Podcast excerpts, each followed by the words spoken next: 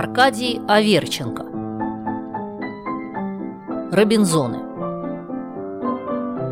Читает Екатерина Маловичка Когда корабль тонул, спаслись только двое. Павел Нарымский, интеллигент, проф. Иванов Акациев, бывший шпик. Раздевшись догола, оба спрыгнули с тонувшего корабля и быстро заработали руками по направлению к далекому берегу.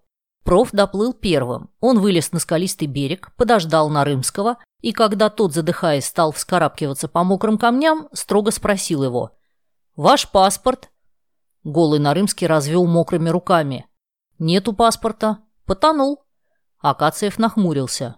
«В таком случае я буду принужден...» Нарымский ехидно улыбнулся. «Ага, некуда». Проф зачесал затылок, застонал от тоски и бессилия и потом молча, голый и грустный, побрел вглубь острова. Понемногу Нарымский стал устраиваться. Собрал на берегу выброшенные бурей обломки и некоторые вещи с корабля и стал устраивать из обломков дом. Проф сумрачно следил за ним, прячась за соседним утесом и потирая голые худые руки.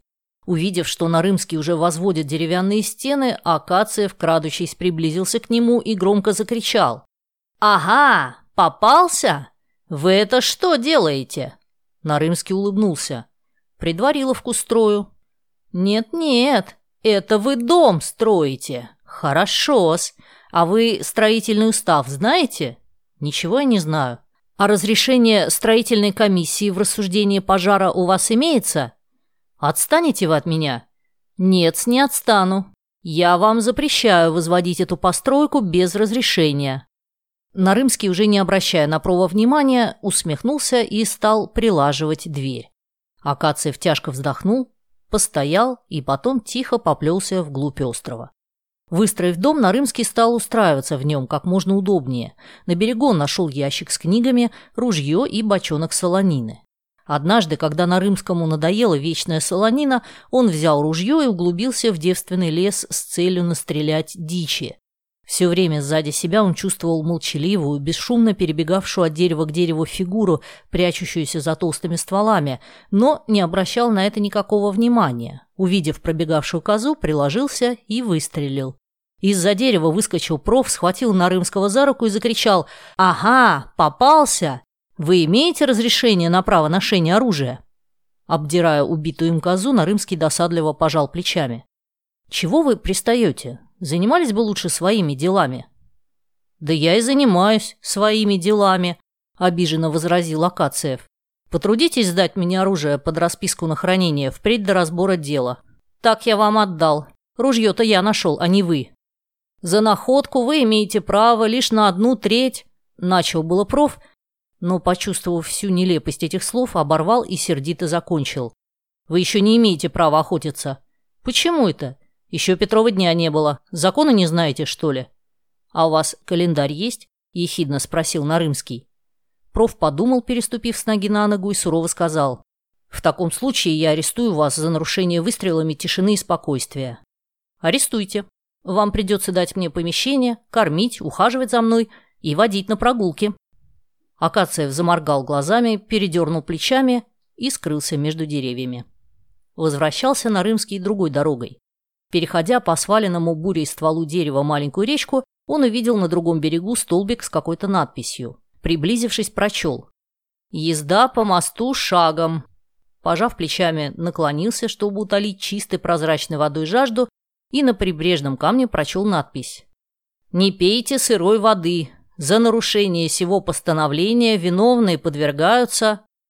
Заснув после сытного ужина на своей теплой постели из сухих листьев, Нарымский среди ночи услышал вдруг какой-то стук и, отворив дверь, увидел перед собой мрачного и решительного провокациева. «Что вам угодно?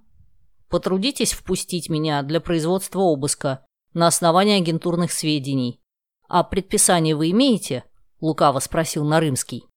Акациев тяжело застонал, схватился за голову и с криком тоски и печали бросился вон из комнаты. Часа через два перед рассветом стучался в окно и кричал «Имейте в виду, что я видел у вас книги. Если они предосудительного содержания, и вы не заявили о хранении их начальству, виновные подвергаются...» Нарымский сладко спал. Однажды, купаясь в теплом, дремавшем от зноя море, Нарымский отплыл так далеко, что ослабел и стал тонуть. Чувствуя в ногах предательские судороги, он собрал последние силы и инстинктивно закричал. В ту же минуту он увидел, как вечно торчавшая за утесом и следившая за Нарымским фигура поспешно выскочила и, бросившись в море, быстро поплыла к утопающему.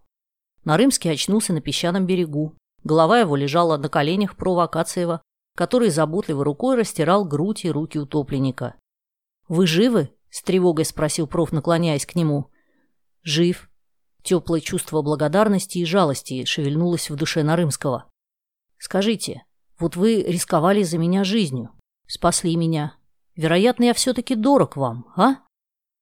Проф. Акаций вздохнул, обвел ввалившимися глазами беспредельный морской горизонт, охваченный пламенем красного заката, и просто без рисовки ответил.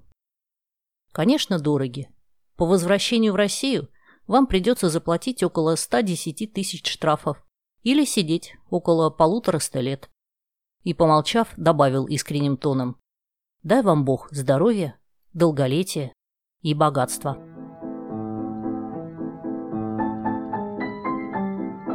Спасибо, что послушали эту аудиокнигу. Если вам понравилось, подпишитесь на мои каналы «Слушатель» и «История о песнях» в ваших любимых приложениях и в Телеграм. И, конечно, поделитесь с друзьями.